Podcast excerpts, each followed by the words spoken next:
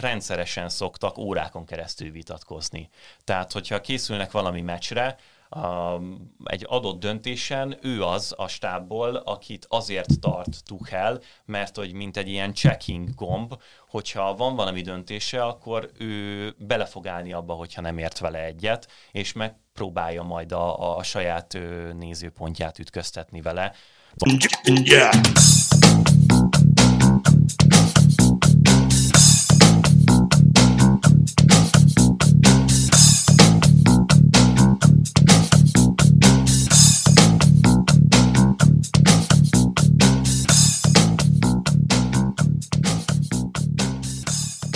Sziasztok, ez itt a Zicser, a 24.hu focis podcastja, én Kele János vagyok, és köszöntöm két mai vendégemet, egyfelől Szarka Andrást, a Digisport kommentátorát, szia! Sziasztok!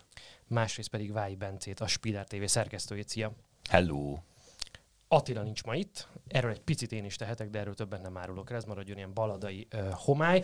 Viszont két beszélgető társam az angol futball két nagy tudora, ugye mind a ketten az angol focival dolgoztok, ugye Andris mint kommentátor, Bence pedig mint a Britannia magazin szerkesztője. Ez majd még egy érdekes szempont lesz a mai beszélgetésünk során, és hát azt gondoltam, hogy nálatok szakavatottabb ismerői, követői nem nagyon vannak az angol futballnak, és ez azért érdekes most, mert ugye két angol csapat fogja majd játszani a Bajnokok Ligája döntőjét ezen a hétvégén, a Manchester City és a Chelsea személyében, de hát ugye a mögöttünk hagyott Európai Kupa döntőben is volt egy angol szereplő, mégpedig a Manchester United, amely hiába volt torony magas esélyes. Igen, bocsánat, muszáj volt. Egyesek szerint a Manchester vagy a United, szóval, hogy ők annak ellenére szenvedtek vereséget a Villarrealtól 11-esek után, hogy egyesek szerint ugye torony magas esélyesei voltak ennek a mérkőzésnek. Én magam ebbe a csoportba sorolom magam, tehát szerintem ezt a meccset a Unitednek nyernie kellett volna, még akkor is, hogyha a Villarreal egy igen kellemetlen ellenfél. Úgyhogy ezekről a témákról fogunk beszélgetni. Szerintem kezdjük az Európa Liga döntővel, már csak azért is, mert Andrist ugye nagyon gyengéd érzelmek kötik Unai Emeryhez, aki a Villarreal edzőjeként emelhette magasba ezt az egyébként szerintem gyönyörű szép kupát, most már, ha jól számolom, negyedszer. Mit tud ő, amit más edző nem? Az az igazság, hogy meglepő fordulattal kell kezdenem ezt a műsort, hogy Emery nagyon jó helyen van, és újra, és most ismét bemutatja, hogy ezen a polcon egy végül is egészen kiváló edzőről van szó. Ez itt némileg megmagyarázhatatlan, de bizonyos értelemben mégis megmagyarázható, hogy vannak egyszerűen ilyen edzők, és például az mögöttünk hagyott hétvégén Roy Hodgson is egy ilyen, a visszavonult Roy Hodgson is egy ilyen, hogy egyszerűen nagyobb kaliberű vagy nagyobb léptékű úgymond sztárcsapatnál egész egyszerűen nem tudja betölteni azt a menedzseri vagy akár a médiával összekötő szerepet, amiben mondjuk hát így kicsit ilyen magamutogatóbb figurák nagyon fürdőznek. Hát Emery nem ilyen, tehát ő abszolút befelé forduló, és ez neki egy kis spanyol városban, egy felső-közép csapatnál, vagy hát bármilyen furcsa besorolás is ez, de nagyon fekszik, és gyakorlatilag valószínűleg csak ez fekszik igazán, és ilyen módon az, hogy mondjuk van egy ilyen középpályáján, nagyjából szerintem minden probléma, a Manchester United problémáinak eredője Parejótól indult, akinek a mérkőzését játszották. Ő egy meglehetősen lelassult, vagy hát egy ilyen régi vágású játékos. Fazonszabász. Az pont tökéletesen. És egyszerűen az, hogy ő már nem tud egyébként olyan rettenetesen nagy sebességet elérni a csapattal, de mégis rá tudta kényszeríteni egyébként az Arsenalára is, meg most a Unitedre is az akaratát, az nagyjából itt eldöntötte a dolgokat, hogy egyébként én is abban a csoportba tartoztam, hogy a United torony magas favorit volt. Egyébként a körülötte lévő csapatokat sok nullára intézte el korábban, ugye a Real Sociedad adott meg a Granadát. Igen, a Villarreal ugye a spanyol bajnokság 7. helyén zárt, tehát önerőből ugye a konferencia liga indulás jogát vívta ki. Ehhez képest lesz most Európa Liga győztesként első kalapos a jövő évi BL szezonban. Alberto Moreno nyilatkozta azt a döntő után, hogy a Villarreal bal hátvédje, hogy szerinte Unai Emery egyrészt a legjobb edző, akivel valaha dolgozott, ugye dolgoztak korábban is együtt a Sevillánál, másrészt pedig, hogy jobb edző, mint Jürgen Klopp, akivel szintén dolgozott együtt Liverpoolban Alberto Moreno. Bence, te ezt kuncogás nélkül el tudtad olvasni, vagy mit gondolsz? Nem, én neki ezt elhiszem, tehát tök könnyedén előfordulhat, hogy ő ezt tényleg komolyan gondolja, és ő számára lehet, hogy tényleg sokkal komfortosabb egy Unai Emeryvel dolgozni, mint egy Jürgen Kloppal. Ez valószínű abból is adódhat, amit Andris mondott, hogy egyszerűen sokkal jobban illeszkedik egy ilyen környezetbe, és ahogy Hodgson is egy kicsit hasonló ehhez, Emery is jobban kezeli az olyan játékosokat, akik nem óriási sztárok, akik nem csillogó európai világklasszisok, és őket egy picit a saját szintjük felé kell emelni, jobb játékossá tenni egy csapaton belül, egy közösségen belül, mint egyébként amilyenek egyénileg, és lehet, hogy valamilyen szempontból ő ezt így ítéli meg. Azt is olvastam a döntő után, hogy Unai Emery a legjobb edző a világon abban a tekintetben, hogy hogyan kell kinyírni az ellenfél játékát, vagy hogyan kell semlegesíteni az ellenfél legjobb játékosát. Ugye ez ezen a mérkőzésen Bruno Fernandest jelentette, aki botrányosan rosszul játszott, tehát rengeteg párharcot elveszített, nem volt nagyon kapura sem veszélyes, kulcspassza is nagyon kevés akadt, tehát gyakorlatilag teljesen levették őt a pályáról. De én meg közben azon gondolkodtam, hogy mennyire volt vajon itt bármi a Manchester United oldalán, amit el kellett volna rontani. Már azon felül, hogy fogod Bruno Fernandest és semlegesíted, mert hogy a munka dandárját az én szemüvegemen keresztül nézve elvégezte Ole Gunnar Solskjaer azzal, hogy így az egyetlen olyan dolgot, ami működni látszott ebben a szezonban, még pedig egészen jól működni látszott, hogy ugye Pogba a balszéről indulva játszik befelé, és ezzel ugye egyszerre föl tudja tenni a pályára ilyen hamis szélsőként Pogbát, és mellette Bruno Fernandest is, és őket kiegészítve ugye jön Luke Shaw a felfutásaival, ugye Luke Shaw egy egészen zseniális szezon zárt a Premier League-ben. Szóval ezt megbontotta azzal, hogy ugye Rashfordot tette oda, beszuszakolta a kezdőcsapatba a Greenwoodot, elő Cavani játszott mögötte Bruno Fernandes, és Pogbát hátra vitte meg Tominé mellé. Az én szememben ez is elég volt az, hogy a Manchester United játékát kiherélje, de mondjátok, hogy mit csinált jól Emery. Hát Emery tényleg ebben egyébként biztos, hogy Paré hol nagymestere. Aztán megkapta Coquelin-t, akivel ugye Valenciában például annó még Messiék játékát rontották el, amikor a Valencia spanyol kupa győztes lett egy 3 éve, 2 éve. Akkor nagyon-nagyon hasonló volt egyébként, és most ugye Kapu volt még ott a belső középpályán, erre egészen kiválóak. Ebben egyébként mindenképpen egyet kell értsek, tehát a Manchester United onnantól kezdett el igazán nagyon jól működni, hogy Pogba egy sorral előrébb lépett, és valóban még akkor is, hogyha mondjuk akkor nevezzük azt, hogy a támadó szekció bal oldalán játszik, de azért elég sokat változtatták ők azért a helyeiket Rashforddal. Egyszerűen hát vagy Rashfordot, vagy Greenwoodot, valószínűleg egyébként a formája alapján Rashfordot lehet, hogy érdemes lett volna itt kihagyni. Például egyébként Rodgersnek itt a szezon végén volt egy olyan koncepciója, hogy nem volt a padon olyan opciója, hogy mondjuk csereként benyúljon a meccsbe, akkor direkt mondjuk oda kényszerített egy embert, tehát ilyen ácsol lett az, és az sem biztos, hogy akkor ott jól ült, de maga ez a gondolat, hogy azért hagyok valakit a talomba, hogyha esetleg nem állunk jól, az szerintem nem biztos, hogy rossz ötlet lett volna ebben a helyzetben.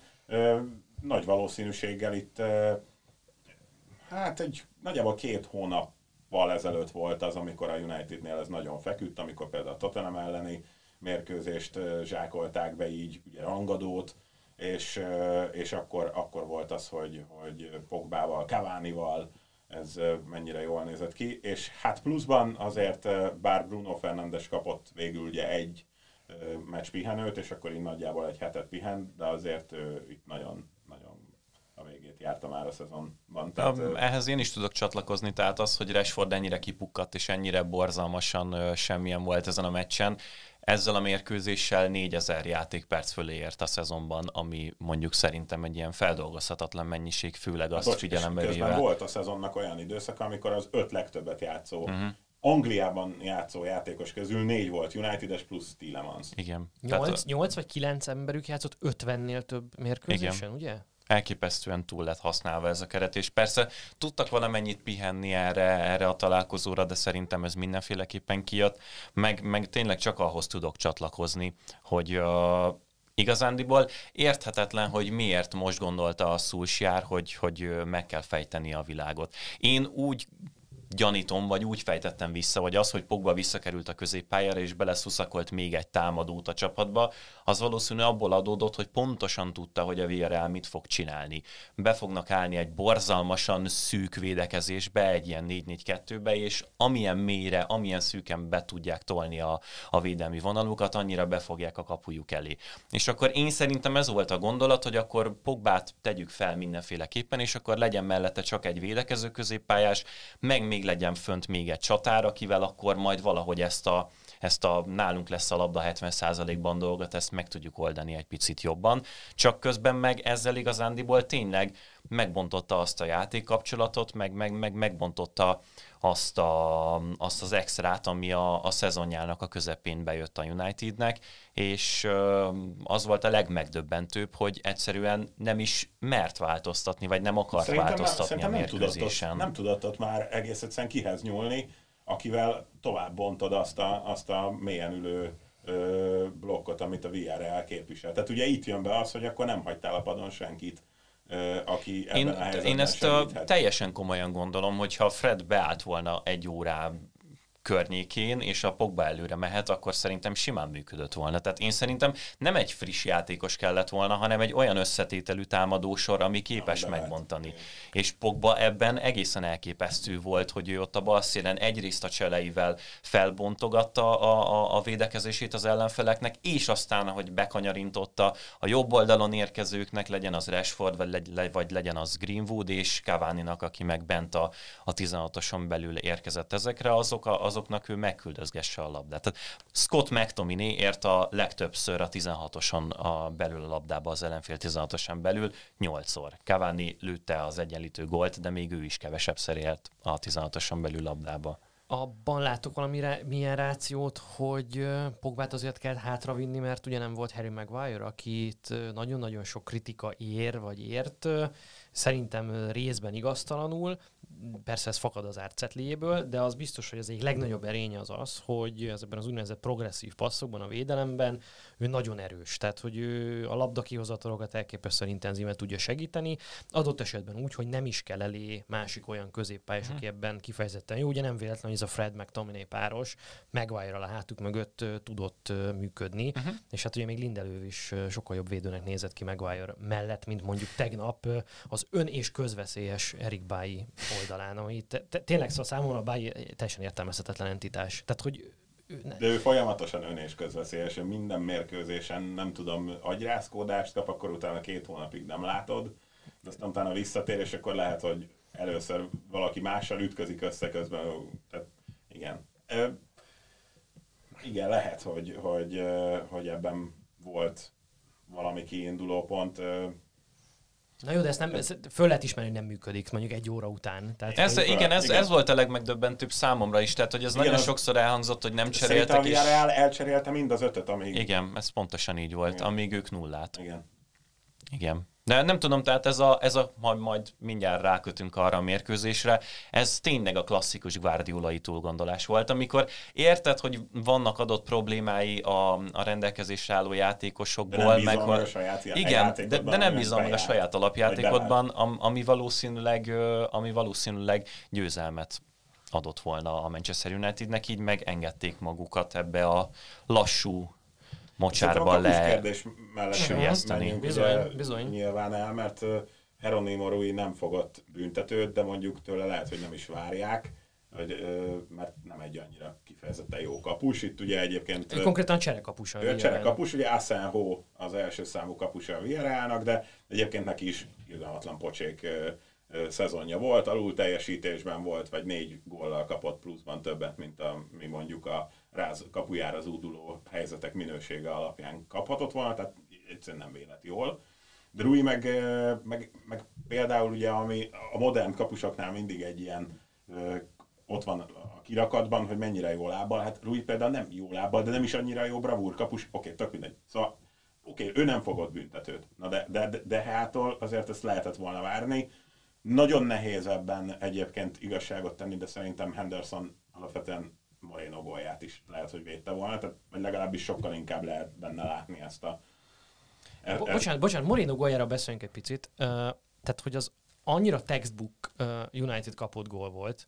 Tehát már a... Maguire-ra nem biztos, hogy kapták volna. Maguire-ra nem biztos, hogy kapták volna, de azért az, hogy a United pontrugások ellen pocsékul védekezik, és különösen azokat a pontrugásokat védekezik rendkívül pocsékul, különösen Dehával a kapuban, ami ugye így a védelem és a kapus között lévő területbe belőtt ilyen befelé kanyarodó labdák, amikor ugye Lindelövnek mondjuk a kapunak háttal kellene védekeznie, vagy egy befutó embert megfogni a lendületbe, amit itt borzalmasan csinált most is, és ugye Dehának meg jó ütemben kimozdulnia, neki ez mindig nagy gyengéje volt, hogy eltalálja az ütemet, és én már akkor cidriztem, ugye, amikor befújták azt a szabadrugást, ismerve Paréhot, ismerve a csapatnak ezt a gyengeségeit, és tudva azt, hogy ugye Unai Emery az a típusú űrge, aki ül otthon a besötétített szobájába, és 78 000-szer tekeri vissza azt a pontrugást, miközben őrülten olajozza a haját valamivel, és jegyzeteli, hogy lehet megbontani azt a védekezést. Ugye a Twitteren írták a meccs után, 17 meccsét nézte meg a Unitednek a döntőre való felkészülésképpen, és jegyzetelte ki centire, milliméterre. Szóval ez látszott ezen a gólon szerintem. És Parejo ezt tökéletesen meg tudja valósítani. Egyébként egy kicsit, amikor rángassuk le a bulvár talajára, hogy szerintetek a hülye pofa vágást, azt végül is kinyerte melyikük?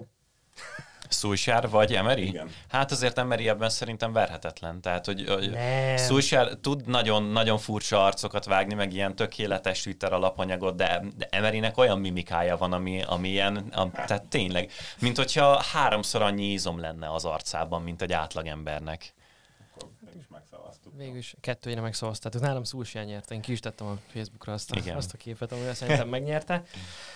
Azt láttátok, hogy a Dehe az első 5-11-esre cetlire ment? Tehát, hogy volt neki egy cetlie, és arra ment, és ugye nem nagyon jött benek, és utána elkezdte érzésből csinálni, és úgysem sikerült. 40-11-est, vagy mennyit nem? Egészen pontosan, ezt direkt megnyitottam. A 2016 áprilisában fogott utoljára büntetőt. Azóta szerencsétlen Lukaku.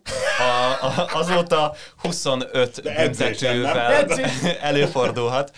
Azóta 25 büntetővel nézett szembe a Manchester United kapujában, ebből 0-át tudott megfogni, és ehhez most akkor adjátok hozzá ezt a büntető párbajban. Meglőtt 11-et, igen. Jézusom. Ez 36 büntetőt jelent, ha jól számolom.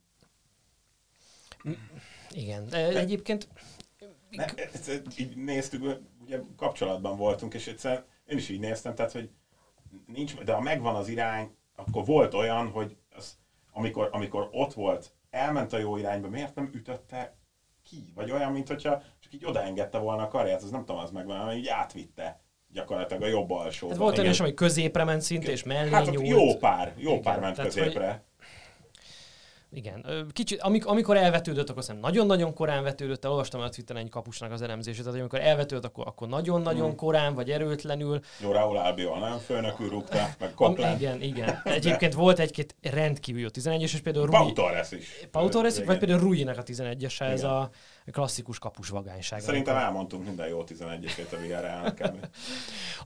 Én számomra az volt a megdöbbentő, hogy nem tudom, hogy tényleg a kapusok voltak-e ennyire rosszak, vagy én általában, amikor ennyire sok belőtt büntető van egy mérkőzésen, akkor az szokott a fejemben járni, akármilyen sorozatot nézek, hogy most itt tényleg ennyire kicsi a nyomás. Mert hogy a büntető az egy kifejezetten klasszikusan olyan műfaj, amit igazándiból ez ilyen frázis, hogy az csak elrontani lehet. Tehát, hogyha mondjuk megzavarnak, mert egy világbajnoki elődöntő van, és ordibálnak körülött egy 80 000-en, és néznek 150 millióan a világon, akkor azért az olyan nyomás, amit nem könnyű elviselni.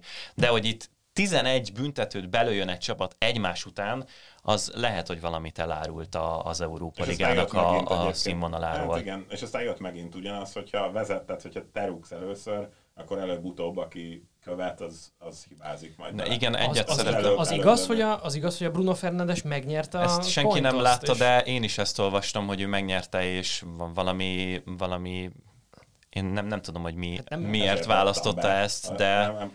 Mert ez konkrétan ez egy Ez egy nevezetes statisztikai mutató. 60%, hát igen. Minimum. Én azt olvastam, hogy a 60%-ban ugye azok a csapatok nyerik a büntetőpárbajt, akik kezdik, mert sokkal nagyobb a nyomás. Hát ez nyilván. Erre ugye ki is dolgoztak van erre egy modell, hogy ugye nem is így kellene rugni, hogyha az esélykiegyenlítés lenne a cél, ez hogy A, B, A. Igen. De ezt alkalmazták is valami tornán. Egy szezonig, ugye? És valamiért ezt elfelejtették. Én pont egy közgazdász ismerősöm, mert ő kérdezett rá, hogy ez, miért nem ez megy. Hát ugye azt hitt, hogy ezt már meghaladtuk. Hogy... De nem, és ugye ez úgy különösen érdekes, hogy Bruno Fernandes minden tudását latba vetve, ha minden igaz, akkor úgy döntött, hogy inkább a második. Tehát, hogy ne a United kezdje a büntetőrúgást, hanem kövessék a Villarrealt. Lehet, hogy az járt a fejében, hogy ugye a United egész szezonban azt játszotta, hogy az első félidőket azokat gyakorlatilag oda ajándékozta az ellenfélnek. És utána az ellenfél? Igen. Tehát, kicsit triggereli a saját csapatunk, vezet az ellenfél, akkor biztos fordítunk. Azt hiszem, hogy nevetek rajta meg. Én frankón ezen gondolkodtam a büntető párbaj alatt, hogyha már tényleg erről szólt az egész idényük, és tudták, hogy valami 32 pontot nyertek a vesztett helyzetből, vagy valami hasonló szám volt az idény végére, ami tényleg egy elképesztő pontmennyiség, hogy akkor végül is ezt a szituációt, ezt a pszichológiai állapotot szoktuk meg egész idén során. Ez tök más, mint egy 11-es párbajban. Tehát egyszerűen nincs annyi javítási lehetőség. Lehet, csak én magyarázom hitték, hogy ez egy Daniel Steele regény, tehát hogy pont ugyanazon a napon van, mint a 99-es BL döntő. Elviszük magunkkal Kabalának, Fergit is, meg a Runit is fölültetjük a lelátóra. Egy ponton túl azt hittem, amikor a Runit nagyon mutogatták, hogy ugye úgy jár Solskjaer is, mint szegény Garami Józsi Bercs, hogy egyszer be akar cserélni valakit egy meccsen, és szóltak, hogy őt eladtuk most tényleg, de ugye lehet, hogy Szurcsás azt hitte, hogy még Runit be lehet dobni, de legalább a 11-esekre nem. Annyit mondjatok még meg, hogy megtartanátok ezt Solskjaert ezek után. Vagy ez csak ilyen hülye média által sugált kérdés, mert jó, elveszített egy mérkőzést. Biztos, hogy nem fogják kirúgni, ebben biztos vagyok. Nem azt kérdeztem, hanem, hogy te megtartanád. Én megtartanám, őszintén megvalva, abban biztos vagyok. Én szerintem ez volt az a meccs, amivel véglegesen bebizonyosodott, hogy kupa sorozatban Solskjaerrel valószínű nem fog semmit sem nyerni a United. Egyszerűen vagy alul... Máshol, igen? Igen, ezt majd mindjárt a mondatom végén kikagyarintom. Szóval vagy alul, vagy túl gondolja a mérkőzéseket, vagy semmit nem változtat, miközben az ellenfél edzői valamilyen úton, módon kiokoskodja őt, vagy pedig az történik, ami ezen a mérkőzésen is. Tehát klasszikusan nem megy neki. Az elbukott elődöntői itt is teljesen szétverte a saját meccstervét. Én szerintem kupasorozathoz ő nem illik. Bajnokságot én szerintem 2 kezdő igazolással, meg mondjuk 1-2 cserepados rotációtaggal a United simán nyerhetne az elkövetkezendő 2 évben, és szerintem az vele is összejönne. Az sokkal hozzá alkalmatosabb formulája a focinak, de majd Andris, meg te is mindjárt leoltotok. Nekem csak az jutott eszembe, hogy szabad edző Zidane, szabad edző Conte, jelenállás szerint, ki az, most már Allegri nem szabad edző, de hogy olyan szintű mozgásban van az edzőpiac. Pochettino is volt, és Tuchel is volt szabad edző már, amióta ő ül a padon, és mindannyiszor nem nevezték ki ezeket az edzőket. Igen, komolyan. Ajánlkozott. Fölkínálta magát, de nem kellett. Érdekes, amit mondasz, én ezekben a ilyen 66 meg 70 pontos szezonokban nem látom a bajnokságot, bár az is igaz, hogy idén 74 lett, tavaly meg 66. Igen. Én a már említett magazinműsorhoz kigyűjtögettem, nagyon óriási előrelépés nincsen, tehát ilyen kis tyúk lépésekben menetel előre játékban, meg mindenféle számokban is Solskjaer, aminek a végén tényleg lehet, hogy nem sül ki belőle egy bajnoki szezon, de én szerintem tényleg csak 2 játékos hiányzik nagyjából, most abban nem menjünk bele, hogy milyenek, mert akkor Harry Kane és Sancho. Én inkább Declan Rice-t és Sancho-t mondanám, és akkor mondjuk még valaki jöjjön a padról a védelembe használhatóan, ne Bailly legyen a harmadik számú középhátvéd. Akkor én is elindítom onnan, hogy nekem van egy olyan elméletem, hogy a szezon végén a bajnokság mellett lejátszani a kupahajrákat, az egy ilyen nagyon-nagyon külön mutatvány. Tehát az abba megégtek már Solskjaernál valószínűleg jobb edzők is, és meg is fognak. Egyszerűen az látszott, hogy ez főleg egyébként a 2 évvel ezelőtti BL-ben, de azelőtt is azért ennek már mutatkoztak jelei. Most vegyük ki a tavalyit, mert ott nem a hagyományos lebonyolítást alkalmazták, de egész egyszerűen nagyon fontos az, bármennyire is kivesz vagy kizsigerel, de nagyon fontos az, hogy a bajnokságban hétről hétre, vagy mondjuk egy héten kétszer igazi tétért játsz. A Villarreal igazi tétért játszott, mert hát ők azért alapból az Európa Ligát már be akarták biztosítani. Nyilván senki nem gondolta, nem gondolhatta azt, hogy a Villarreal itt egy esélyesebb brigád a Manchester United ellen, tehát nekik az Európa Ligát a tabelláról nagyon szükséges lett volna bebiztosítani. A Real Madrid ellen ugye az utolsó fordulóban is sokáig vezettek, kikaptak, de akkor is volt egy tét. A Manchester United nem tudta, és ilyen szempontból majd ugye kötünk mindjárt a Bajnokok Ligája döntőben, ilyen szempontból a Chelsea-t valamivel esélyesebbnek is tartom.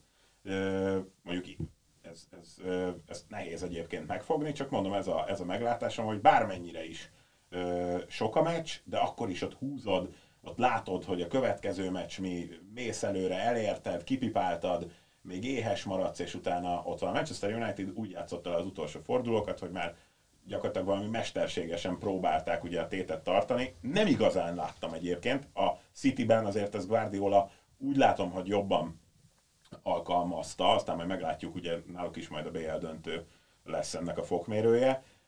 De a Unitednél egy kicsit össze-vissza volt ez az utolsó pár forduló. Nyilván nagyon sűrűn kellett játszani, meg azért ez a Liverpool meccs halasztás azért ott betette egy kicsit a kaput.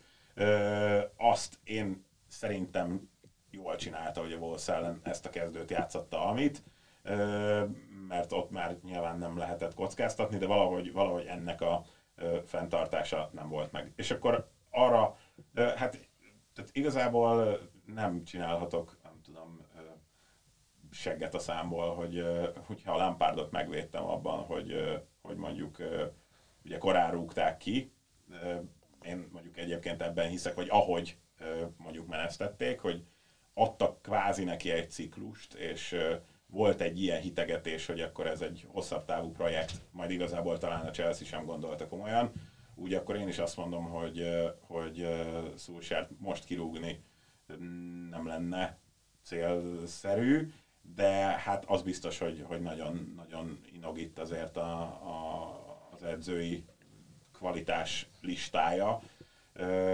Nagyjából egyébként szerintem egyet tudok érteni Bencével, tehát itt azért Guardiola is megszenvedi ezt az utolsó egy évtizedet a kupa, tehát a nemzetközi kupasorozatoknak a lemenedzselésével, és hát azért ők nincsenek egy lapon még, valószínűleg nem is lesznek, de egyelőre én még nem, viszont ez az utolsó év, tehát 3 év alatt kell azért most, mert tehát valami robbanásszerű előre, 80 plusz pont kellene a következő szezonban. Pont ez jutott eszembe, hogy ugye gyakorlatilag egy ilyen 7-8 plusz pont kéne, és az már abszolút aranyérem alap.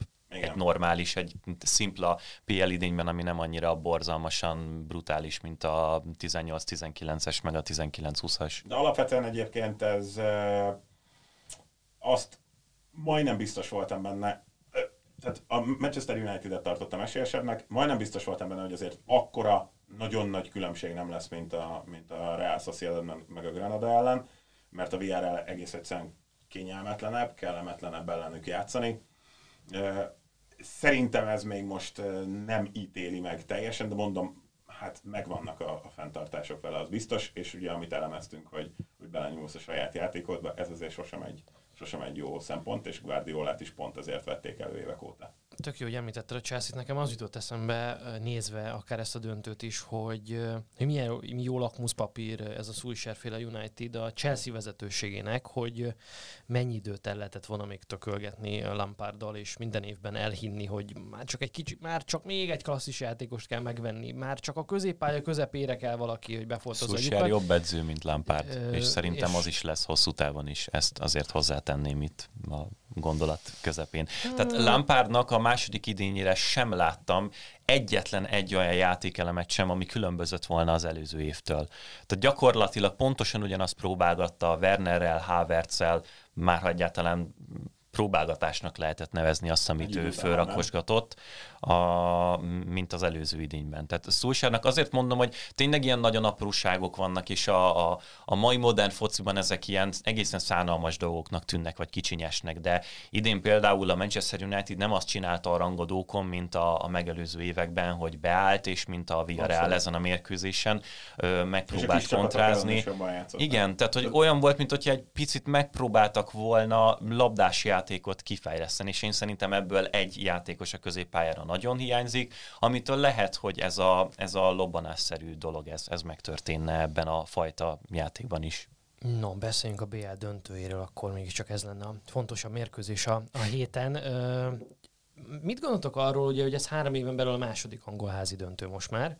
Ugye nagyon kevés hülye volt, hogy ne jöjjön össze 3 éven belül másodszor az, hogy mind a két kupában angolházi döntő van, ugye ezt Unai Emery elintézte végül, sőt egészen a kupát is elhódította, good evening, de hogy azért ez mégiscsak jelent valamit, és ugye 2 iskola van ebben a kérdésben, az egyik ugye az angol futballnak a gazdasági erőfölényével magyarázza ezt az egészet. Én ebben egy picit árnyaltabban fogalmaznék, mert azért láttunk már hasonlóan nagy gazdasági erőfölényt úgy, hogy a BL 8-ba sem jutott be, még mutatóba sem angol csapat, de közben meg amellett valahogy nem lehet elmenni, hogy ezt a gazdasági erőfölényt az elmúlt években hogyan fordították le szakmai, játék elméleti, taktikai agyelszívásra, azzal, hogy Klopptól kezdve Guardiolán át, most már egészen Thomas Tuchelig. Én azt gondolom, hogy Mauricio Pochettinót nem említve, szóval, hogy a leginnovatívabb, legjobb, legtöbbre tagsált szakemberek vezetik a nagy angol klubokat, és még egy Leicester City-nél is Brendan Rodgers ül a kispadon. Ancelotti a PL-ben a 8. vagy a 9. helyre volt elég, ami szerintem azért elég sok. Nyilván ő is öregszik. Nem is soroltam volna föl a leginnovatívabb. 10. lett végül. 10. Megérkezett a helyére. Jó, csak tehát én tudom, hogy Ancelotti körül van ez a hihetetlen... Jó, az ellentéte annak, amit a Solskjaerről mondtál, tehát egy remek kupaedző, aki igen, biztos, például, hogy egy ilyen nemzetközi... Hát ugye ő is nyerte úgy a BL-t, hogy 3 angol volt ott meg a Milán, és a végén a Milán elhozta. Tehát, hogy közben bajnokságot meg nem tudom 4-et nyert összesen, miközben végigült a Milán, Juventus, Paris Saint-Germain, Real Madrid, Chelsea, meg nem tudom, tehát ezeket a kispadokat. Na, de hogy akkor visszatérve Marcelo Bielsa, tehát hogy ez a típusú pezsgő szellemi közeg van most Angliában, én ezt jobban látom ennek az eredőnek, miközben persze tudom, hogy ehhez kell az anyagi háttér, másképp nem megy. Én egyetértek, ez teljesen, itt évek óta gyakorlatilag az a titánok harca, hogy ugye a City és a Liverpool versengése, és aztán itt a két ős, mit tudom én, erő, vagy edzői erő, de emellett tényleg mindenki azért el akarja kapni őket, és egyre többet investál bele, és szellemi energiával is főleg, úgyhogy én ezzel abszolút egyet tudok érteni. Szinte minden iskola ellen fel tudsz készülni a Premier League-ben, mert egy Sean Dyche is meg tudja nehezíteni az életedet, pedig csak egy 4-4-2-t játszat, és így tovább, szóval... Azért mondtam csak Ancelottit, mert tehát abszolút egyetértek ezzel. Ancelotti 2 éve a Nápolinál még az olasz bajnoki címért küzdött, és nyilván van különbség a Premier League meg a Serie A között, de attól függetlenül a Serie A a top 5 bajnokságokba tartozik. Tehát az, hogy valaki a tabella 10. helyén végez egy csapattal, és erre vagy elég egy bajnokságban, az szerintem elég jól megmutatja, hogy a fölötte lévő edzők vajon milyen szinten vannak. Mint például David Moyes. Például David Moyes, igen. De ő is kiváló munkát végzett. Fred vissza tudta építeni magát, ez nálam nagyon lenyűgöz. Tehát, hogy... Szerintem az a kulcs, amit mondtál, Andris, és bocsánat, hogy közbevágok, de hogy tényleg nagyon-nagyon sokféle edzői felfogás, stílus, iskola megtalálható a Premier League-ben, és ez a típusú heterogenitás, meg sokszínűség, ez más ligákban nem annyira érhető tetten. Tehát a Bundesligában van egy nagyon-nagyon dinamikus, taktikai trend, meg egyébként ott is nagyon komoly szellemi munka folyik, és nagyon innovatív. De ott egy irányba húz az. De ott mindenki, volt az a trend, hogy mindenki rohan, mint a güzű, mindenki pressingel, mint a güzű, most pár éve mindenkit agyonrúgnak a középpályán, emberezik minden csapat, és akkor időnként ugye előjönnek ebből Marco Rosék, meg előjönnek Oliver Glasnerek, meg Adi Hütterek, és akkor most cserélgetik egymás között a kispadokat, de ilyen out of the box thinking meg nem nagyon van, tehát közben eltűnt egy Dieter Hecking, meg nem tudom, most nem akarom a Mészáros Ábelt triggerelni, játszani, de hogy ekközben Angliában látom egyedül azt, hogy igen, oda, igen, egy Sean Dyche, egy Sam Allardyce néha így megtrollkodja meg szemberöhögi ezt az új trendet, és ettől tud valahogy érdekes maradni, hogy megvan benne ez az ósdi, Hodgsonnal, Moyessal, Dyche-al, Sam Allardyce-al, közben együtt élnek benne az Ancelottik, a Pep Guardiolák, és akkor Bielsa megül a hűtőládán, vagy Google-án volna mellett. És hogy ezt mindet egyszerre kapod, én azt gondolom, ez egyedülálló ma a világon. Igen. És ebből fakadhat szerintem a BL döntők is, vagy ez a típusú európai dominancia. Biztosan, hát az összes sztáredző milliószor elmondja idény közben, amikor valakivel találkoznak és kérdezik, hogy beszéltetek-e már korábban, nem tudom, majd lehet, hogy ki fogunk térni ezekre. A héten volt egy cikk arról, hogy Tuchel meg Guardiola, amikor még Németországban edzősködtek, rendszeresen ilyen müncheni bároknak a sarkában, ilyen füstös köd mögött beszélgettek a fociról 4-5 órákat, meg nem tudom. Tehát, hogy ők egymástól tanulnak folyamatosan, és mindig elmondják, hogy Klopp hatott Guardiolára, vagy Guardiola Kloppra, most biztos Tuchel is fog majd valamilyen hatást kiváltani, és hogy tényleg ez az inspiratív közeg, hogy minden héten más típusú csapattal találkozol, akiknek más típusú megoldásai vannak mind az erősségeidre, mind a gyengeségeidre. Ez biztos, hogy egy ilyen hihetetlen szakmai pezsgést okoz, amit itt most már águnk. Na, beszéljünk magáról a mérkőzésről. Ugye nem régiben volt a két csapatnak, a Chelsea-nek és a Manchester City-nek egy FA Kupa elődöntője, ahol azért Thomas Tuchel meg tudta tréfálni Pep Guardiolát, sőt, talán ebben a szezonban is, nem is a teljes szezonban, de mondjuk a szezon második felében, tavasszal, vagy nézve itt az októbertől eltelt időszakot egészen, ő volt az első és az egyedüli, aki nagyon-nagyon komoly kihívás elé tud állítani otthon angol csapatként ezt a Manchester City-t. Vártok-e valami hasonlót? Mert hogy közben meg egyébként Tuchel is megbicsaklott már azóta is, például az FA Kupa döntőben. Hát meg itt a szezon végén is azért... Nem rajta múlt mondjuk a negyedik hely sem, hogy összejött végül. Nem. Hát hogyha az FA Kupa döntőből eredeztetünk, igazából nyilván érdemes, mert azóta bajnokit is játszottak mindenféle tét nélkül, vagy hát legalábbis a Manchester City szempontjából tét nélkül, tehát, és ott azért nyilván a Chelsea is igyekezett már úgy sikert elérni, és végül ért el, hogy egyrészt az sem feltétlen rajtuk múlt, mert 2-0-ról minden bizonnyal nem sikerült volna felállni, de ez már voltak éppen mindegy. Ott akkor, és ugye itt szóba került, hogy nem bízol az alapjátékodban, ott egyébként Guardiola szintén ezt nem tudta felmutatni, és ott ugye egyrészt, hogyha itt visszaidézem, tehát ott nem volt az egészen remek formában lévő Stones a védelemben, hanem Laporte és Ruben Díaz játszott. Nagyon fontos, hogy ez a belső védő páros játszon, nem csak azért, mert egészen kiválóan megértik egymást, és Stones metamorfózisa az egyik legnagyobb sztori most a szezonban, hanem mert nagyon kellenek azok a fellépő belső védők, és ezt egyébként Stones is nagyon tudja, mivel átlép az ellenfél tér felére, mutatja magát egy plusz passz opciónak, vagy mondjuk tőle indul az egész támadás. Ez egy, a másik pedig a középpálya, ott ugye dupla hatossal, Fernandinhoval és Rodrival játszottak, és az sem volt feltétlenül egy olyan nagyon ténylegesen ülő dolog. Ezekben kellene talán esetleg ott Bernardo Silva például, hogyha jól emlékszem, nem volt kezdő. Tehát hogyha már egy ilyen változás megtörténik, akkor az lehet jó. Egyébként azért a City, és akkor itt térek vissza egyébként ez az elméletemhez, aztán ez majd bebizonyosodik, vagy lehet, hogy ennek nincs akkora jelentősége, vagy csak egyszerűen Guardiola, azt figyeltem, jól mozgatta végül ezt a keretet. Ő például, nyilván azért szerda és szombat között nagy különbség van, ugye ő feltolta vasárnap gyakorlatilag az első számú csapatát, Gündoğan és Bernardo Silva, aki mondjuk esetleg megkaphatja a lehetőséget a BL döntőben kezdőként, de azon kívül mindenki ott volt. Tehát Walker, Zinchenko, most úgy néz ki, hogy azért Cancelo nem bírta ki azt, vagy nem hozta azt a hosszú távon, amennyire izgalmas, meg üdítő, meg újító volt az, hogy egy szélsővédővel mit játszat, azért Zincsenkóval nagyjából fogja tudni játszatni, de Walker mégiscsak egy magabiztosabb, stabilabb hátul És hát ugye Gabriel Jesus se feltétlenül kellene majd a BL döntőben. Majdnem biztos vagyok benne, hogy ő nem fog kezdeni. Én nekem ez tök érdekes volt, én szerintem a középpályán fog eldőlni egyébként a meccs, klasszikus, ahol máshol dőlne el. Aki jobban akarja. Igen, az is előfordulhat.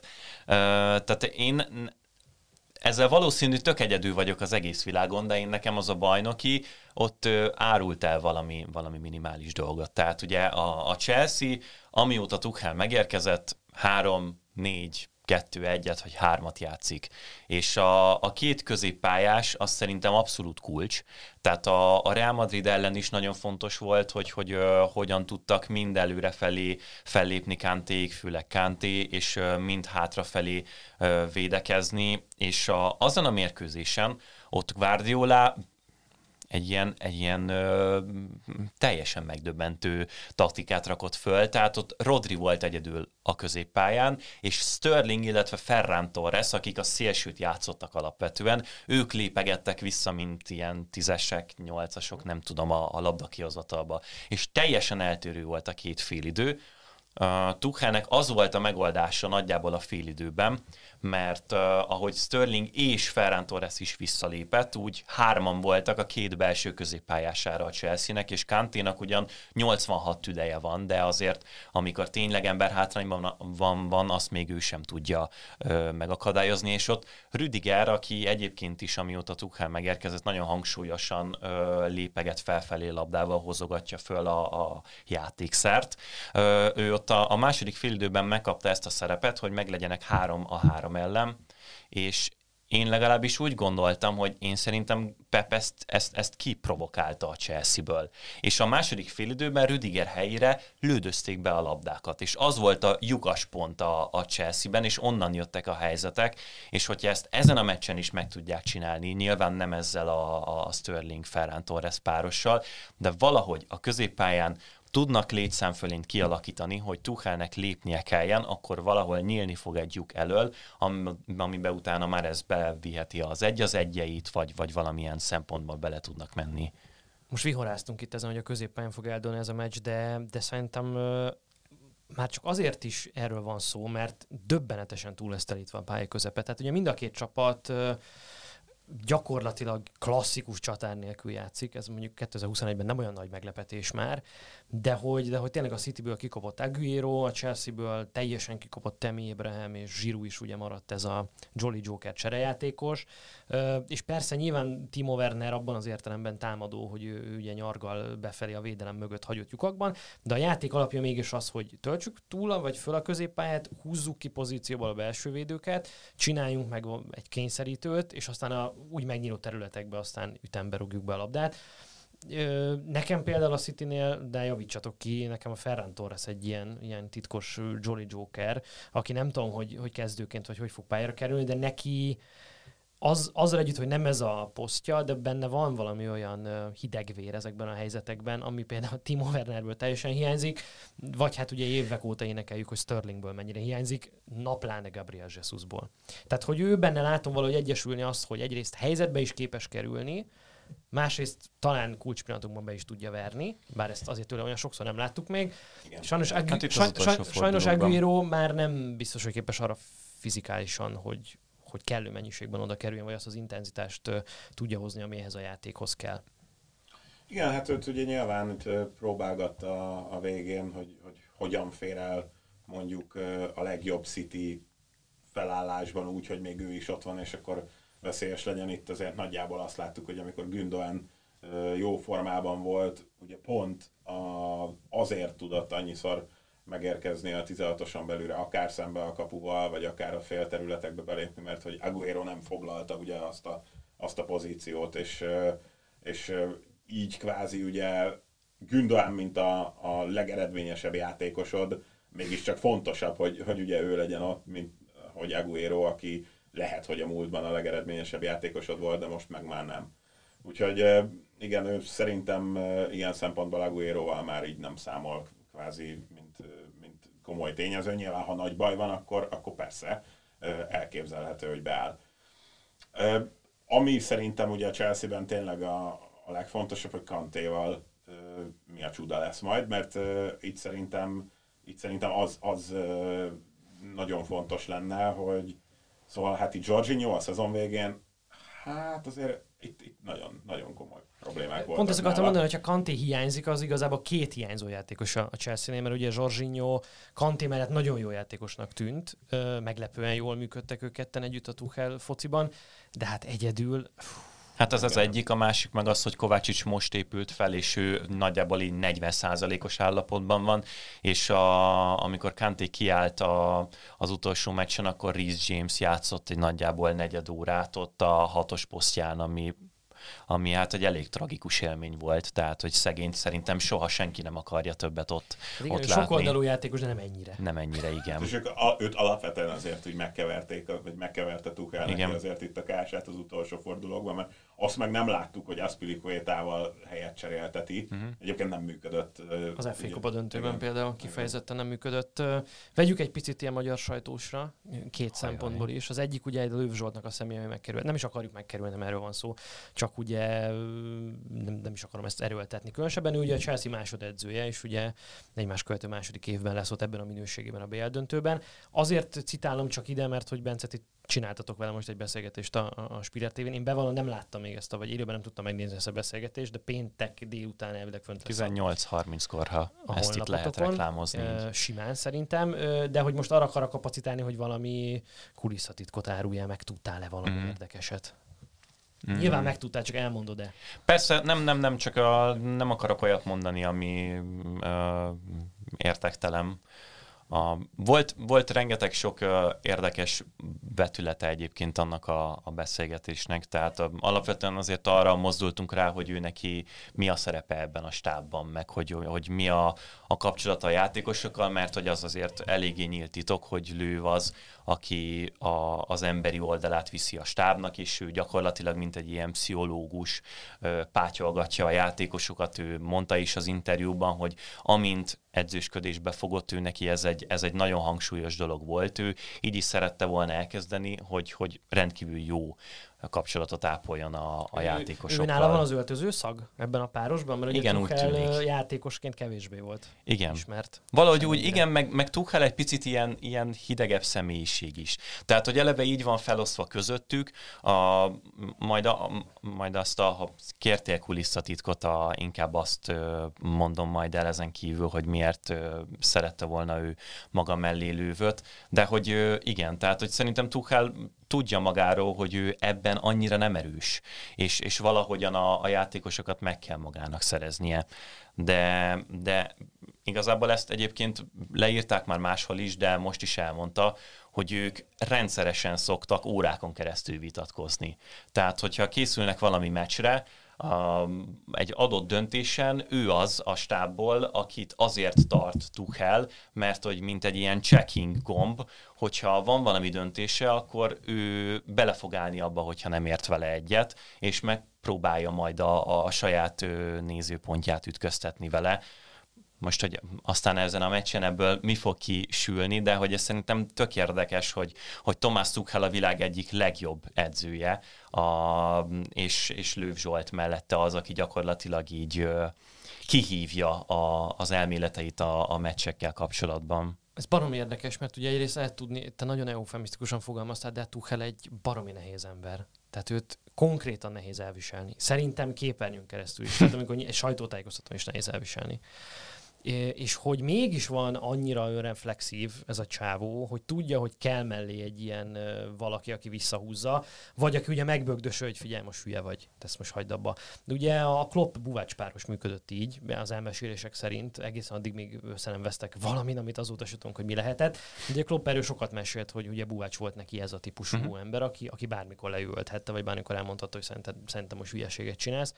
Ez szerintem tök jó, és tök jó, hogy ilyen kulisszatitkokat tudunk meg arról, hogy mit csinál végül is Löw Zsolt. Na, még egyet el tudok mondani, aztán nem akarom Andristól itt elvenni a kenyeret. Csak mert... egy dolog, hogy a Wernerrel például kifejezetten sokat fog. Tehát így képernyő meccsen belül látszik, ahogy Wernerből így kimegy az élet, mert mondjuk éppen egy méterről is elkezére pattant, és akkor nem tudom.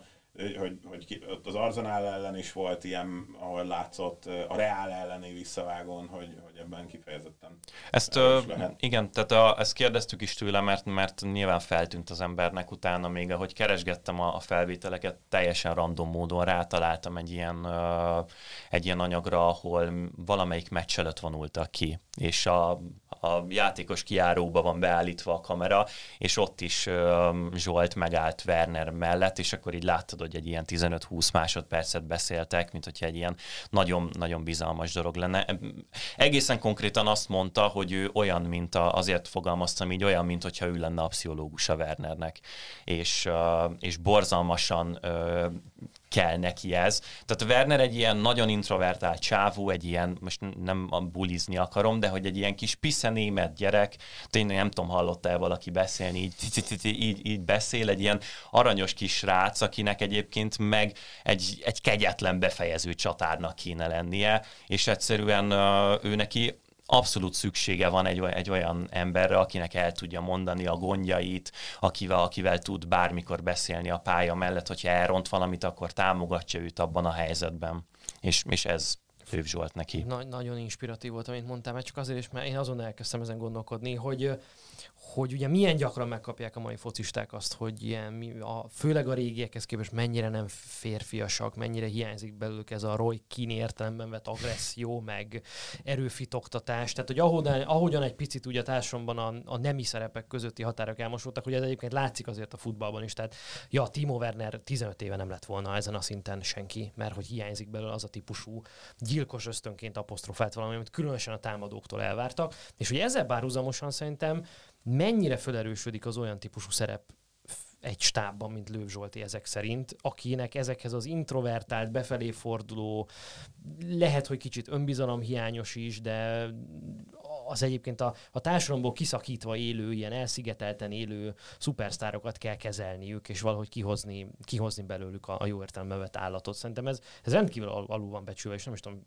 kivel lehetne erről jót beszélgetni, de szerintem ez egy baromi érdekes téma. Hát nem tudom, Fergie idejében lerendezték a játékosok egymás közt az öltözőbe. Nem lehet mindenki Jack Grealish is. Meg egyébként most ezen kívül tehát azt akartam mondani, bocs, hogy régen ezt a Tony Adams intézte, tehát igen, oda ment, ez jóságba rúgta a nyápisz gyereket az öltözőbe, de hogy ma már teljesen más kultúra van. Én szerintem azért nagyon fontosak ezek a szereplők egy stábon belül, mert szerintem az már szinte ilyen frázisszerű, hogy a sportcsapatok mellett van sportpszichológus, és bármikor elmehetsz beszélni. De azért valljuk be őszintén, tehát, hogy teljesen más az, hogyha mondjuk anyukámmal tudok leülni, beszélgetni valamiről, meg hogyha egy idegen embernek próbálom felnyitni az érzelmeimet. És az, hogyha valakivel 10 órát együtt töltök egy napon, folyamatosan találkozom vele, látom a reakcióit, látom azt, hogy hogyan viszonyul a legközvetlenebb környezetemhez, akkor ő neki sokkal könnyebb megnyílni, és szerintem ezért van az, hogy egy ilyen fickó abszolút megkerülhetetlen fontosságú egy komoly edzői stábon belül. Arra beszélj még egy picit, és ez Bence, lehet, hogy tőled kérdeztem, amikor legutóbb szerepeltél nálunk, de ez veszőparipám, hogy, és ez elvezet a másik ilyen magyaros sportújságírós felvetésre, ugye, hogy hát Guardiola először nyerhet BL-t Messi nélkül. És azért ez minden, amennyire bulváros ez a fölvetés, szerintem annyira mégiscsak egy valós korszakhatárt, vagy valamiféle mérföldkövet jelent. Ő valószínűleg rád mosolyogna, és egyetértene veled, bólogatna. Hát kivel nem. Szóval, hogy szerintem ez egy fontos ilyen mérföldkő lehet. Az ő, hogy mondják ezt, legacy-ában is, tehát hogy mit visz magával utána később, meg ugye az egész edzőként való megítélésében. De mennyire korrekt az, hogy a mai világban ezt akár ezt mondhatjuk a korábbi évtizedekre is, hogy a BEK vagy BL győzelmet tartjuk mégiscsak egyfajta mérőszámának, a nagyságnak. Miközben pont most itt Ancelotti kapcsán poénkodtunk azon, hogy mennyire félrevezető tud ez lenni, de valahogy mégis ez ilyen betokosulott ez a hozzáállás, hogy hát az igazán nagy edzők azok, akik rengetegszer megnyerték a Bajnokok Ligáját, mert ugye mégiscsak ez a legszínvonalasabb, és ez igaz is, de hogy közben meg olyan szinten szélsőségesen kitett a véletlennek, egy-egy apró nüansznak, momentumnak, szerencsének, sérülésnek, stb. Akár annak, hogy kijön szembe a sorsolásnál, tehát lehetne ezt ragozni. Tehát, hogy tényleg emiatt lesz mondjuk Guardiola még egy polccal szinten jobb edző az örökké valóság szemében, ha ezt most behúzza, és ha nem, akkor ő neki végig ott marad, élete végig egy ilyen hiányérzet? Erről mit gondoltam? Nem, én nem hiszem.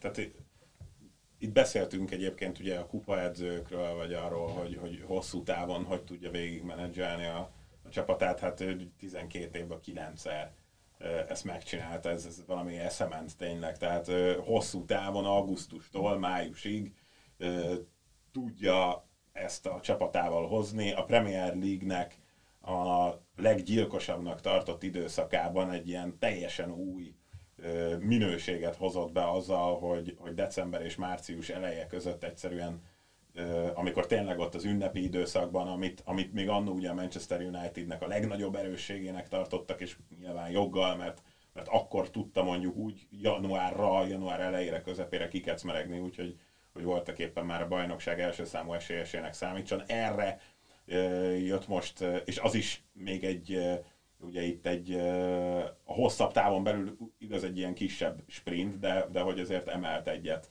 ennek a megítélésében. De hát itt tényleg az van, hogy augusztustól májusig minden egyes mérkőzésre fölkészülve, és különböző rekordokat, mondjuk nem ebben az idényben, de azért például a győzelmi széria itt is megvolt, dönt meg. Úgyhogy én ebben már nem feltétlenül hiszek, de nyilván, ahogy mondtad, tehát az örökségében az, hogyha csak Messivel nyert BL-t és Messi nélkül nem, ez persze ez ott fog maradni, úgyhogy ennek elég komoly tétje van, viszont ilyen szempontból ugye Guardiola ezeket a kupa végjátékokat eddig valahogy mindig ugye túl bonyolította, és most nem, és ott is van a döntőben. És ennek a felismerése is egyébként sokat számít, és mondjuk az edzői nagyságnak nem lehet trófeában mérni, de ez is mondjuk egy edzői fejlődés történet. Vesztett döntője még nincsen. Hát igen, az igaz. Ezt emeljük ki. Ugye az első 3 szezonjából 2-szer megnyerte a BL-t gyakorlatilag, és azóta meg ugye egyszer sem, sőt döntőbe sem jutott. Azon gondolkodtam, én nagyon hosszú ideje ilyen ágálója voltam ennek a túlgondolásnak, mert szerintem van egy csomó olyan Bajnokok Ligája a meccse Guardiolának, ami valójában nem volt az, hanem borzalmasan ki volt téve ezeknek a körülményeknek, csak nyilván sokkal egyszerűbb, ha az emberek ezt így mondják el, meg így kommentálják saját maguknak. De mit tesz az emberrel az Orwelli dupla gondol? Itt azért viszont azon elkezdtem agyalni, hogy itt viszont volt ideje. Tehát amit beszéltünk nem tudom, egy kb. 10-15 perccel ezelőtt, hogy itt a Citynek az utolsó pár bajnokija az teljesen tét nélküli volt. És ha volt olyan idény, amikor egyszerűen nem is nagyon tehette volna meg, fizikailag képtelenség lett volna, hogy óriásiakat változtasson meccsről meccsre, ez az idény volt. És én valójában azt gondolom, hogy ő tényleg belátta ezt, amit előbb beszéltetek, és ő azért nem változtat, mert tudja, hogy az előző években követett el hibákat, és így ez lesz az út, amivel majd a győzelmet el tudja érni. De persze akár megfordulhatna az a gondolat is a fejünkben, hogy inkább csak nem volt rá ideje. És most meg volt egy gyakorlatilag 3 hete, ami készülhetett erre a meccsre a bajnokiai mellett. Én nem tudom, hogy nem fogjuk-e látni véletlenül Gabriel Jesus-t a bal szélen, vagy valami hasonló csodát. Pepnek még nincs erre egy ember, aki ilyenkor szólna, hogy hagyd abban, ne gondolkozz, elzárom előtt a jegyzetfüzetet. Tehát, hogy neki egy ilyen emberként. Igen. Hát inkább abban segít, hogy még tovább gondold. Nem, ugye a STR-tére szokták ezt mondani, akivel ilyen bensőséges baráti viszonyban vannak. Ugye volt vízilabda játékos. Hát csak ő szakmailag nem biztos, hogy ebben nagyon sokat tud segíteni.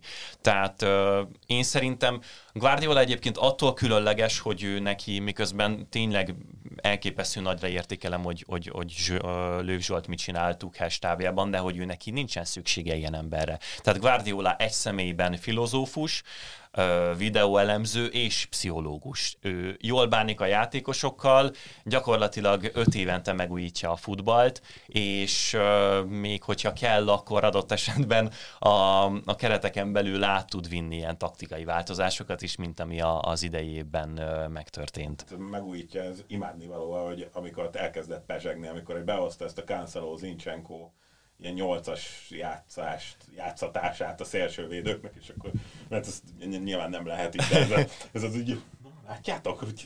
És akkor izgát mozgott a kispadon, hogy látható, hogy közben zuhogott. Észreveszik, hogy mekkorát húsz. Ugye? Igen, bennem mindig éreztem egy pici a saját szobra farigcsálása, legalább olyan fontos. Aztán persze lehet, hogy nem egó miatt, hanem egyszerűen tényleg a hatásgyakorlás élvezi, de hogy azért amellett, hogy igazad van, Bence, sokszor utólag eredményből magyarázzuk bele, mert azért voltak itt olyan Atletico elleni röfögő malacok, amikor tényleg 100-ból 99-en lejátszák azt a meccset, akkor esélye sincs az Atletinek. Mégis kiesett Guardiola, de voltak olyan meccsek, amikor ha kicsit kevésbé akar úgy nyerni, hogy közben fityiszt mutasson a futball történelem egészének, akkor persze a Lyon elleni legutóbbi kiesés az volt a legnagyobb címerállata ennek. Igen. Na, de az jutott eszembe, hogy én azért tudnék neki ajánlani olyat segítőt, aki segítene neki leszakadni erről a túlgondolásról. Mm-hmm. De most már elmúlt a pillanat, pedig annyira jól rá tudtam már riposztani, hogy ki az, aki hát a napokban elmagyarázta a sajátos viszonyát a statisztikához, a számokhoz és minden futball tudományhoz. Én azt gondolom, hogy ő kellő ellensúlya lenne a Pep Guardiola stábjában, aki az egyszerűséget, a puritánságot, a Móricz Zsigmondi értelemben, a földhöz ragadtságot tudná képviselni ebben a valóságban. Különleges párosnak hangzik. Filozófiai hobbi körben, ilyen bölcsész szakkörben. Na, mindenki gondoljon, mire akar. Jó. Oké, hát tipp, ki nyer? Ez a legszarabb kérdés, tudom. Igen, nem akarunk egy picit bővebben, egy nagyon picit, tudom, hogy már itt hosszú ideje filozofálgatunk mindenféle kérdésen, meg leírtunk egy hosszú kört, de én, tehát például tudjátok, vagy mi a gondolatotok arról, hogy a Chelsea-nek a védelme, meg a jobb szél az hogy fog kinézni? Tehát Reece James játszani fog egyáltalán, Christensent vissza fogja tenni. A Chelsea-nél van egy csomó ilyen dolog, tehát Eduard Mendynek például eltört az egyik bordája, nem tudjuk, hogy fölépül-e a mérkőzésre. Hát, erre sem lehet, de szerintem nekem egyszerűen furdaja, annyira jó lenne végignézni ezt a Tielemans lövést úgy, hogy egy 1,98 kapus a maga ennek megfelelő alkati karjaival nyúl oda, és szerintem ér oda. Valaki szerkeszte meg neked ezt a videót, igen, mert... Jól lenne. Tehát, hogy nem bíztok a világ legdrágább kapusában.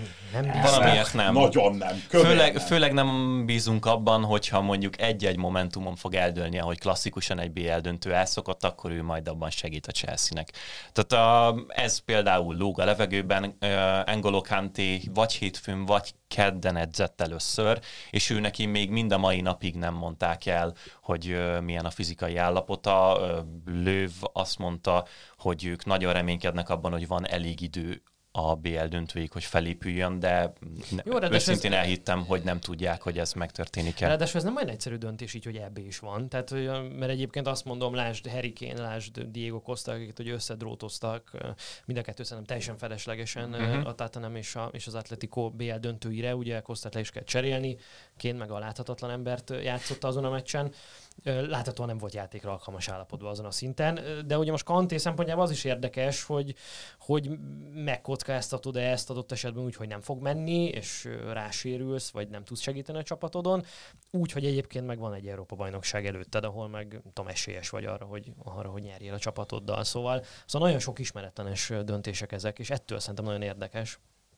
Hát de Christensent is, hogyha már szóval hoztad, akkor csak Thiago Silva helyett játszhatod. Én szerintem nem. Mert de tök őszintén érdekel, akkor te hogy raknád föl a három védőjét a Chelsea-nek? Én szerintem Silva megkérdőjelezhetetlen. Azt pedig, hogy a Thiago Silva Rüdiger. Amúgy, tehát én Christensen nem tenném be. Én Reece James nem kezdetném, és Azpilicuetát kitolnám a jobb szélre. Én szerintem a konzervativizmus, nem tudom ezt hogy kell ragozni, ez a BL döntőkben egy rendkívül kifizetődő dolog, és Azpilicuetával nagyon félre nyúlni nem tud az ember. Aztán, hogyha adott esetben kell, akkor Hudson-Odoit vagy James-t is be lehet állítani, akár 30-40 perce is, hogyha úgy látjátok el, hogy fordítani kell. Én inkább a Christensen, Silva, a Rüdiger trióra szavaznék, és akkor ott a jobb szélen játszom más. Érdekes egyébként, ugye, ha valaki esetleg nem ismerné Reece James-t, ő ugye egy 21 éves angol játékos, hiszen a szezon egyik legjobbja volt a saját posztján, nálam bekerült a maximálisan. A Premier League szezon csapatába jobb oldali védőként, meg jobb oldali szárnyvédőt is tud egyébként játszani, de ez egy nagyon érdekes trade-off közöttük, mármint közte és Aspilicueta között, ugye az FA Kupa döntőben, amiről már tettünk említést, ott megcserélt őket, Reece James volt a jobb oldali belső védő, és Aspilicueta volt a szárnyvédő, és ott azért Jamesnek a helyezkedése, amikor a játékolvasási képessége, az ütemérzéke olykor csorbát szenvedett, cserébe meg ugye előrefelé sem tudta kihasználni a Leicester szélsői mögött megnyíló területeket a Chelsea. Tehát szerintem egy ilyen kupa döntő, meg egy ilyen kérezett meccs mindig ezeken a trade-offokon múlik. Tehát, hogy nem tudsz, minden döntésnek van ára, minden kockázatvállalást ugye nyerhetsz valamit, de van rizikója is az egésznek, és ugye ezeket a trade-offokat kell úgy beállítani csapatszinten szerkezetileg, hogy a végén egyensúlyba kerül. Tehát ne vállalj túl sok kockázatot sem, de én azt gondolom, hogy aki nem kockáztat, valójában az kockáztatja a legnagyobbat egy ilyen meccsen. Tehát lehet, hogy ez egy Pep Guardiola mondás volt. Az kockáztat igazán, aki nem kockáztat. Ez ugyan rávallana. De most nem teszem rá nagyon. Én szerintem ő nem fog. Tehát, hogyha még ez így belefér a beszélgetésbe, akkor a Citynél is én szerintem föl fogja küldeni a gála kezdőt, ami a... Most felsoroljam, nem tudom, nem akarok ennyire szólozni. Nem akarok ennyire. Nem, engem tök érdekel egyébként. Gondolom, ez nagyon őszintén hangzott. Szóval ez az Ederson, Zinchenko, Ruben Dias, Stones, Kyle Walker, Ilkay Gündogan, Rodri, Bernardo Silva, Mahrez Foden, Kevin De Bruyne, 11 valószínűleg azzal, hogy Zinchenko fog előre menni a bal szélen, Foden befelé fog húzni, De Bruyne-nek lesz egy nagyon-nagyon szabad szerepe, Mahrez kint lesz a jobb oldalon, és akkor nagyjából Silva meg Gündogan az, akik sokfélét játszottak már idén, és ők tudnak Rodri mellett is játszani, meg tudnak magasabban is adott esetben. Ez tökéletes, ezt a kezdőt. Elfogadnád. De ez tehát minden jel erre utal, hogy az egész szezon erre a kezdőre futott ki, mint a csúcsa a Premier League-nek, és nyilván egyszerűen nem lehet eltérni. Én is azt gondolom, egyébként ugye ezt változtatta meg az FA Kupa elődöntőben. A dupla hatossal. Igen, és a belső védők közül sem mind. Egyszerűen oké, Laport mondjuk eldöntött egy Liga Kupa döntőt, de kell, egyszerűen ragaszkodni kell a Stones-Díaz pároshoz, mert az annyira bejött. Annak egy olyan ragadása volt annak a párosnak egész idényben. Tehát abban az óriási sorozatban, amit Andris már mondott, ott december, január, február környékén, ott ők a kapott XG-jüket valami elképesztő módon felülteljesítették. Tehát, hogy 8-9 gólt kellett volna kapniuk az XG modell alapján, és azt hiszem 3-at, vagy 4-et, valami ilyesmit, és volt 8 clean sheetjük, vagy nem tudom most pontosan felidézni ezeket a számokat, de hát, hogy ha ebben az idényben ennek a párosnak elképesztő vonzása van, és szerintem ezt nem kéne hagyni veszni. No, szombat este BL döntő, az európai klubfoci szezon csúcsa. Szarka Andris, Vályi Bence, köszönöm, hogy itt voltatok, és a hallgatóknak pedig a figyelmet köszönöm, és arra kérem, hogy tartsanak velünk. A jövő héten érkezünk egy új témával és új vendéggel, az is lehet, hogy Attilával is. Sziasztok! Hello! Sziasztok.